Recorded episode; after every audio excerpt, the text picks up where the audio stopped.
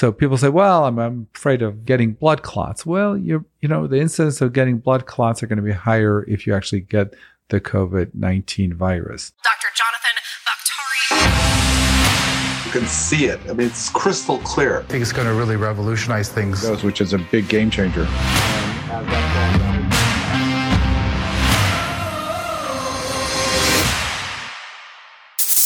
All information discussed or provided by Jonathan Baktari, M D, Doctor Baktari, and or his affiliates and guests are for educational purposes only. The information discussed and provided is not a substitute for professional medical advice, diagnosis, or treatment. Always seek the advice of your physician or other qualified health providers with any questions you may have regarding a medical concern or condition. Never disregard professional medical advice or delay in seeking it because of any information discussed or provided by Doctor Baktari or his affiliates and guests. If you think you may have a medical emergency, call nine one one immediately. So in this episode, what I'd like to do is kind of maybe hit on all of or some of the questions that people often ask me about the pandemic and the COVID nineteen virus. So let me try to go through those. And, you know, as usual, my job is to make sense out of some of the noise that goes around. Some things are true, some things that are not so true, and maybe some things in the middle. But let's clarify some of the questions and concerns that people have at this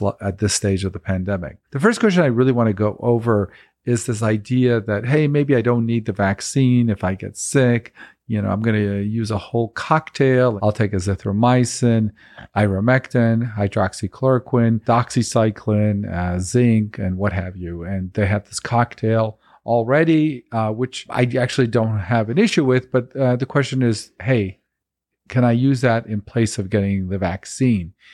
And you know, my answer to this is kind of twofold, because even if some of that stuff eventually turns out to have some efficacy, it's sort of beyond me how that would stop you from getting the vaccine. If anything, what you want to do is you want to kind of do all the above. And if we know, for example, the vaccine, if you accept the data, is very efficacious, and you want to add other things that maybe haven't been proven, but you think might be proven, or you just feel better because you heard it somewhere, as long as it's safe, I guess I don't have a problem with it. But I don't really understand how saying, well, I'm going to take this so I don't have to do this. In life, we sort of take multiple precautions. And even with other disease states, you know, often we do.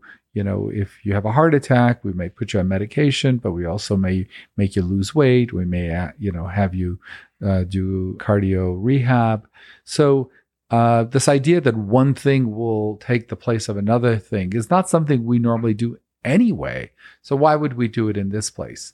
So, you know, let's use something that's very effective, that we know is effective.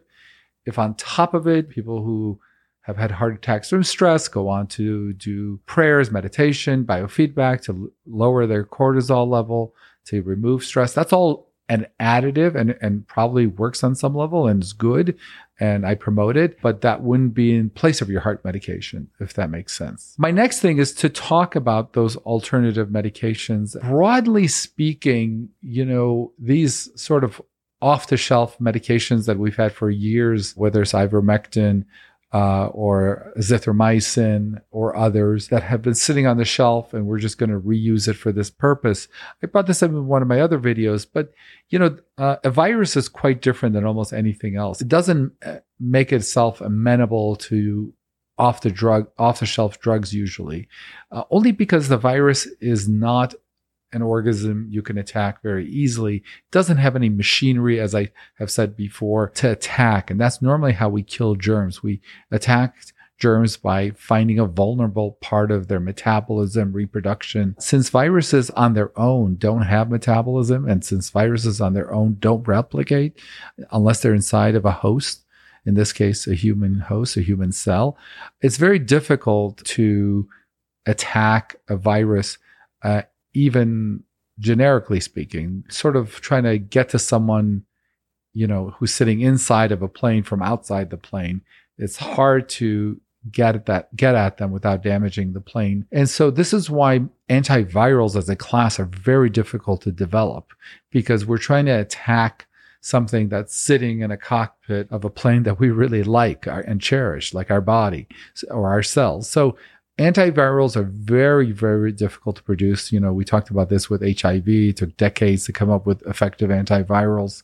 And that's really because of this need to try to figure out where to attack a virus that's already actually inside of our cells. So is it possible that one of these off-the-shelf medications will one day uh, be a good antiviral medication towards COVID nineteen? It's possible. It's possible. I just think it would be very difficult. I think the odds, you know, uh, argue against it, but it's theoretically possible. Traditionally, we've had much better luck uh, addressing viruses with vaccines, uh, H I V being an example where we haven't been able to do that, to come up with an effective vaccine yet, but there's certainly a Nobel Prize waiting for someone who figures that vaccine out. But generally speaking, it's very, very difficult to attack a virus that's already inside our body. So again, I'm a little skeptical of some of the repurposed on-the-shelf medication becoming effective antivirals. Is possible, uh, but it would be very difficult. And I guess, um, you know, we, you're going to hear this, you know, from a lot of people and why you should believe them on this medication or that. But, you know, I'm a pulmonary critical care expert. I've been practicing specifically vaccine medicine for over ten years, way before the COVID pandemic. So yeah, it is my opinion that I think some of these medications are going to be very difficult to prove effectiveness as possible. It's my opinion, but why should my opinion count? My opinion should count, I think, because this is what I've been doing for a very long time. Everyone has their opinion. Uh, hopefully I can share with you my experience and knowledge of practicing medicine all these years and being a vaccine specialist uh, for more than a decade. You know, I've gotten uh, most of my questions from people who've come up to me and approached me and, and, and emailed me. But if you also have questions, feel free to put in the comment section below. I will try to address those in the upcoming videos. Or if you have some ideas that you want me to cover, I'm more than happy to do that also. Let's talk about the side effects. So, um, you know, a lot of people who are hesitant to get the vaccine often point to potential side effects. And what's interesting is that almost any side effect that we have heard about, no matter how rare, with the COVID vaccine is almost by definition, there's a higher incidence of it if you actually get the virus. So people say, well, I'm, I'm afraid of, you know, getting blood clots. Well, you you know, the incidence of getting blood clots are going to be higher if you actually get the COVID nineteen virus, or heart issues, um, or any of the very rare side effects. While still rare in some cases, they're still at a much higher uh, proportion if you actually get the virus than if you get the vaccine. So not getting the vaccine because you're afraid of side effects doesn't make sense, since you may potentially get some of those same side effects with the virus anyway. The other question um, that I hear is, you know, should I wait um, between the flu shot and the COVID vaccine? And generally speaking, in the world of vaccine medicine, waiting between vaccines is not a thing. The only time it's a thing when our a handful of vaccines that we have that we call live vaccines, they're actually live viruses. But with the mRNA vaccines, certainly, the, uh, and the flu vaccine is not a live vaccine unless it's the nasal one, but for our purposes, it's not a live vaccine. So I think for non-live vaccines, there's no reason to wait. And certainly you wouldn't want to wait and then come down with this, with either the flu or COVID nineteen while you were waiting. So definitely if you're offered the both, to go ahead and get them. And in fact, there's something in the works to potentially combine the COVID and the flu shot potentially for next flu season. So as far as I know, I can't think of a reason not to get the COVID vaccine for medical reasons, because what's in the COVID vaccine is generally not in other vaccines that you may not have tolerated. So to get it because you don't tolerate tetanus shot or or something else, I'm not sure it would cross apply in terms of getting an exemption, a medical exemption to get the COVID nineteen vaccine. As far as I know, there is nothing I can think of that would prevent someone from getting a COVID nineteen vaccine for medical reasons. Now, it may not be effective in someone who doesn't have a, a strong immune system. Let's say you just had a bone marrow transplant, or you know you're, you've gotten a lot of chemotherapy and your immune system is weakened. So you may not be able to generate a robust response to a vaccine. But not being able to generate a robust response is different than saying, I shouldn't get the vaccine. It may not be as effective in terms of, you know, generating an antibody response. but that would just be almost like a, you know, failure to get the antibody response, but you shouldn't have an adverse effect because you didn't generate a strong antibody response. The next topic I'm going to cover is, you know, why should children get vaccinated? I know the uh, the COVID nineteen vaccines that have, have been approved in twelve and above. Um, and, you know, the question comes up, why should we vaccinate children? Well, first of all, the amount of pediatric hospitalization with the Delta variant is, has significantly gone up. And so we know more kids are getting it. And also, you know, as part of pre- preventing population transmission, the more of the population we can uh, vaccinate, the more likely we are to reduce the transmission rate within the general public. So those are all really good reasons to vaccinate um, children. The study on children five to eleven should be coming out at the end of November and potentially approved for use by then. The study looking for six months to uh, five years old should be coming out in December based on things that I've seen. So I would say within the last quarter of this year, we should potentially see approval uh, of the COVID nineteen vaccines for the younger population, the children. So that's coming. The other question is, you know, vaccinating uh, women when they're pregnant. And I certainly hear the concern. I think rightfully so. Many parents are concerned when they're expecting. But I think the question really is, you know, what happens if you get the vaccine and we know it's, you know, we know it's safe versus what happens if you get COVID while you're pregnant? Because it's, It's not necessarily like I won't get COVID and I won't get the vaccine. That might be out of your control. So when deciding on whether to get the COVID vaccine during pregnancy, you also have to decide, am I okay with getting COVID during pregnancy? And if you're worried about the vaccine might go through the placenta, again, there's very little data that that's true, but uh, then you also have to wonder, you know, will the virus go through the placenta if I get COVID? So it's not like I won't get the vaccine and I won't get COVID. Sometimes that might not be the two choices. The next thing I want to talk about is boosters. So we're seeing a very slow rollout of the boosters. You know, a few weeks ago, it was rolled out very limited to people who are very immune compromised. We're seeing some back and forth between the F D A and C D C now about high-risk population, elderly population, people at risk. And I think what we're really seeing is a slow rollout of the boosters, however you get there. I doubt you'll be watching this video in three months and people, not everyone will be offered the booster. I think that will be the case just because the vaccine efficacy is starting to drop after two doses. I think that's very much probably tied in to the antibody levels dropping after six to eight months. And I think, you know, we're all on our way to our third booster. And I think the outstanding question really to answer in three, six, twelve months is, is this really a booster or is it a three-shot series? I, I talked about that in my video last time. I'll provide a link up there. You can take a look at that video. But as I said on that video, today's booster, today's first booster is tomorrow's three-shot series potentially. If it's not, then, and it turns out that, you know, we're just going to have to do this potentially annually, like the flu, that would be different. So the question really is going to be, is getting three shots going to give you lifelong immunity? We're going to find that out if three shots will give you lifelong immunity, even against other potential variants that may come out, or are we going to be coming up with a new version of the vaccine every season to cover the known variants at that time?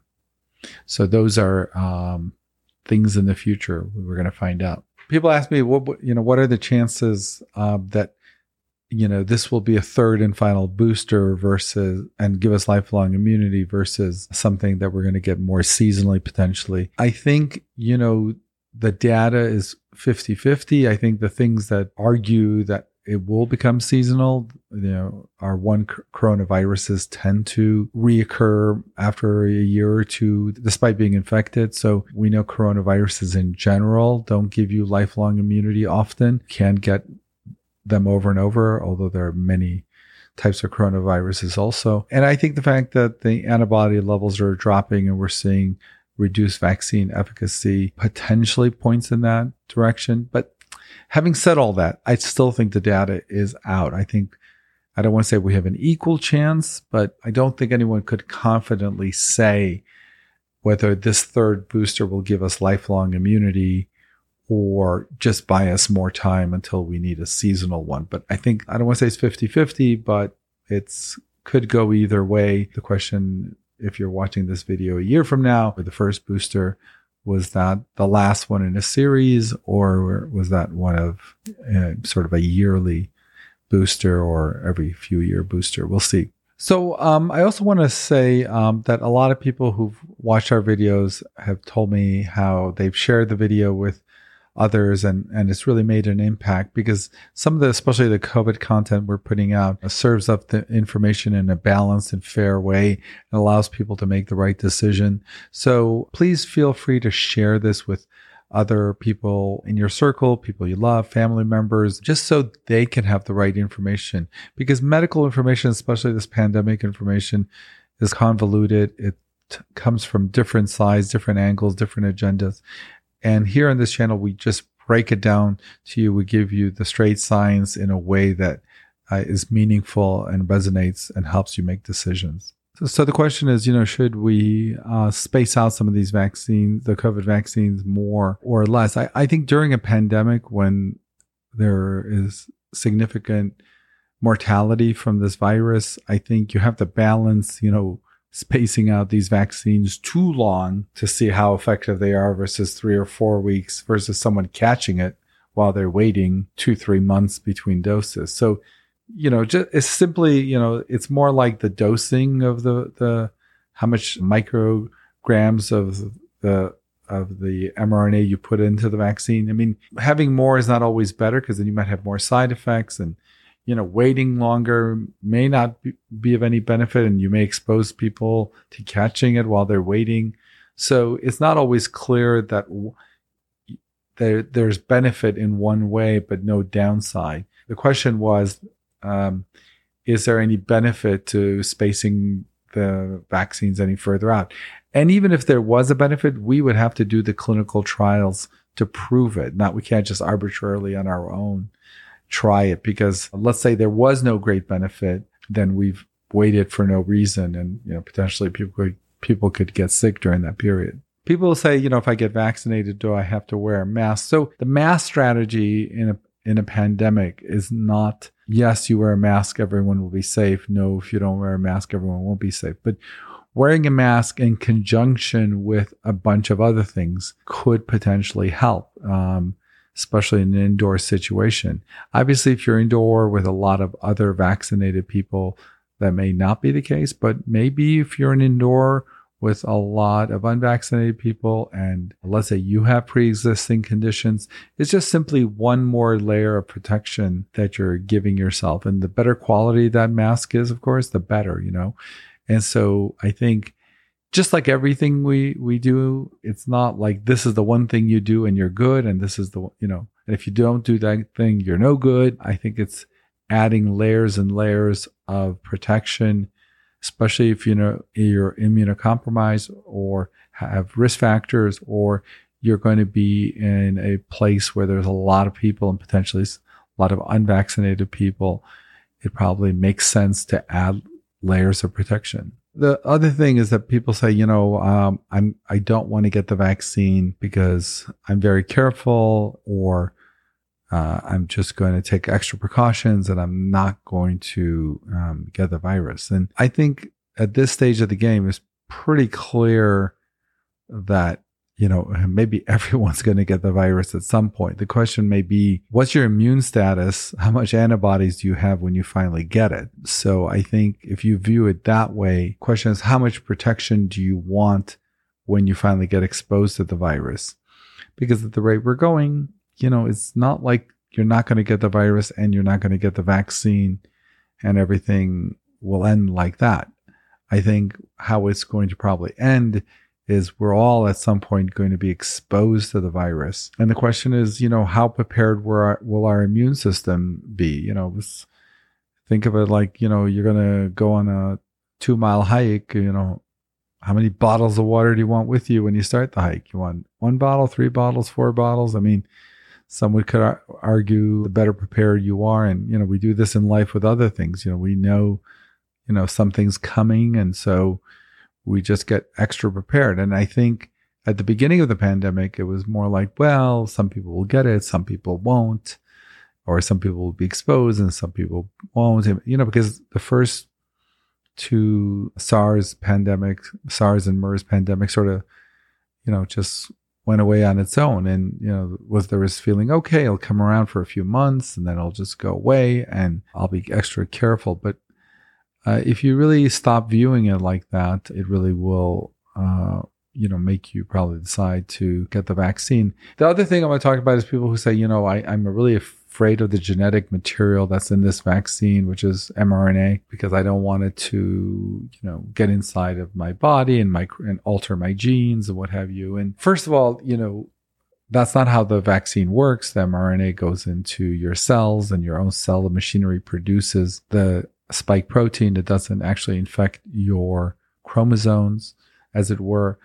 But even if you were going to stipulate that it was, which is it doesn't, uh, you know, if you get infected with COVID, you're going to make billions of copies of the virus in your body. If you don't like an mRNA vaccine, and the alternative is an mRNA virus that's going to make billions and billions of copies in your body and go to your brain and go to your liver and go to your G I tract and your heart and to your muscles and replicate in all those organs. And that's going to be the full sequence, the full R N A sequence of the virus, making billions of copies. It's just kind of hard to say, I'm not in favor of getting someone to inject a small amount of genetic material into my deltoid muscle, which will disappear in a couple of days, versus getting a virus that's going to replicate in my body with millions and billions of strands of R N A for several weeks. So if you had a choice between the two, I would make the argument you're, you know, better off getting a small portion of the R N A for the spike protein in your deltoid than having the full genetic sequence of the virus roam through your whole body, making billions of copies. So the other um, question I often get is, you know, what about the long-term side effects of the vaccines, the mRNA vaccines? So I've already gone over that multiple times. If you want a link to one of the videos, just look up there. But I just want to reiterate just a little portion of it for people who haven't seen it. If you've seen it, just skip over this. But the real issue is, first of all, COVID nineteen virus and, and the infection that goes with it, as we all know, come with long-term side effects often. And they include, you know, memory fog, you know, mental status issues, fatigue, and other long-term side effects in a small percentage of the people who get it. And there's a lot of recent reports looking at CAT scans of the brain and how the virus impacts brain cells and causes atrophy and what have you. So to speak of the long-term side effects of the vaccine without also talking about the known long side effects of the virus it may may not be totally fair. But in terms of, you know, long-term side effects of the vaccine, if you understand that the vaccine itself disappears in your body after forty-eight hours, and even the spike proteins that it creates for your immune system to create antibodies towards, even they Or disappear after forty-eight, seventy-two hours. So the idea that something that disappeared in your body will give you a long-term side effect is possible, but it, it kind of goes against logic because it's, it's actually disappearing.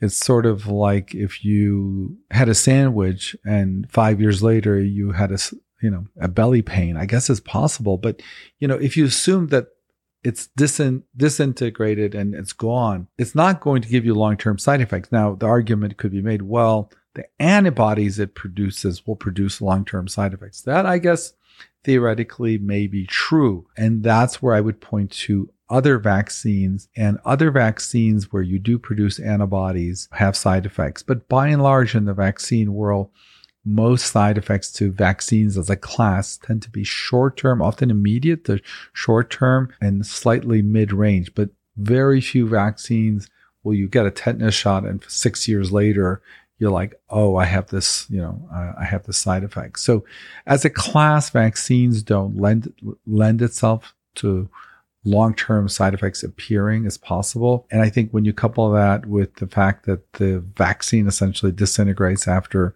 a few days. When you put that together, anything's possible. But even if there were a small percentage of long-term side effects, you have to then put that up against the long-term side effects of getting COVID and then say, you know, which which one has a higher incidence of side effects. And, you know, we know from studies the incidence of even the short-term rare side effects of the COVID vaccine are uh, nominal compared to the, the almost similar side effects with getting uh, the the vaccine versus the virus. And the other question I get is, you know, um, if I've been infected with COVID and I have a good antibody response, ideally, do I need to get the vaccine? You know, we don't know which immunity lasts longer. We don't know if the immunity from getting infected lasts longer or getting the immunity, you know, the, the antibody levels from getting the vaccine. So if you don't know which one's going to last longer or permanent or for life, let's say, then you're betting that you know which one it is. And since we don't know which one it is, it's probably better to bet on both horses than one, if I can use that analogy, because if you do both, whichever one would have lasted longer, you'll benefit from until the data is out. There may come a time where the data will be out that natural immunity, you know, because there are many things, you know, for example, if you get measles or if you get chickenpox, you know, you don't need the vaccine. So that concept does exist, that if you've gotten the disease, you don't need the vaccine. Um, we just don't know if that applies to this virus. And until we have the answers, it's probably better to sort of bet on both horses as opposed to just one. So I think the other question I get is, you know, now that the Delta variant's out and we have breakthrough cases, and like we talked about in my video from last week, for example, with the Pfizer vaccine, the vaccine efficacy has dropped into the forties, potentially based on that study. You know, why should I get the vaccine? Well, first of all, even if you say forty, fifty percent, that's better than zero, right? Because, you know, forty, fifty percent. So if you take a population and you give the vaccine and forty percent don't get the virus, that's better than if the forty percent also got the virus as well as everyone else. So from a, from a broader perspective, it's efficacious. It wasn't as efficacious as before, but it's still efficacious. So, so that's number one. And it's still unclear, but there is some suggestion that even if you do get a breakthrough case, you're probably going to clear the virus sooner or better than if you didn't have it. But the other thing is that we know the vaccine efficacy in terms of death and hospital, severe hospitalization is still pretty good. So if you use that as a marker, for sure you should get it. We're just talking about, you know, the vaccine efficacy has gone down for catching it, but it hasn't gone down for for. dying and getting a severe infection and winding up in the hospital. So again, you know, it's sort of like, unless this thing is perfect, I'm not doing it. I don't think we, you know, we practice medicine that way anyway. You know, you go in for surgery. Sometimes it doesn't solve the whole problem. You know, you go for back surgery. If you get forty percent better from the back surgery, you know, potentially some people say, oh, that's a win. You know, they don't say, ah, unless you can get rid of everything and I'm going to be brand new, like I'm twenty years old and nothing ever happened to me, I don't want that surgery. In medicine, we try to, uh, you know, move the curve towards better, not necessarily totally gone. If you use those markers and if you use the markers of, you know, dying, they're uh, unbelievably valuable. So, um, you know, people ask me, you know, what to tell people who are still have some vaccine hesitancy. Well, I mean, obviously, at the, at the end of the day, you know, we have to be respectful to people who want or don't want any medical drug or, or vaccine. And so one is to treat everyone with respect. But number two, I think we're really coming down to a core group of people who are probably, you know, it's going to be very difficult to move them. As more and more people agree to get the vaccine, I think we're we're being reduced to a group that are just not going to be moved easily. And on some level, you know, this this Delta variant is playing out to be a pandemic of the unvaccinated if you look at numbers. And so however you get there, a lot of people are not in that group are not going to be moved. I think, you know, if they haven't already gotten the COVID infection, they're they're looking at, at a high likelihood of contracting it. So as long as everyone has an informed idea of what, you know, people are up against, uh, they can make their own decision. But I think generally speaking, I have a lot of patients, you know, I tell them to take a cholesterol medicine. They don't take it, you know, and I tell them to, you know, lose weight and exercise. They don't do it. But I think this is a little bit different in the fact that if you don't take your cholesterol medicine, you're not impacting the population. So I think because population health is at, is at stake here, I think there is this urgency for some people to convince the people who are hesitant to go ahead and get the vaccine. I get that, uh, but I also want to respect the people who don't want to get the vaccine. But it's important that we present the data, the real science, and show them that, you know, it it, it is efficacious and it does save lives. And taking the vaccine is the right thing to do. Thank you for listening. You can check out my website, jonathan baktari m d dot com, to sign up for my newsletter. And you can watch this full episode over on my YouTube channel, Baktari M D, where you can leave questions or topics you'd like me to cover in future episodes. And as always, I'll see you next week on another episode of Baktari M D. Take care and be well.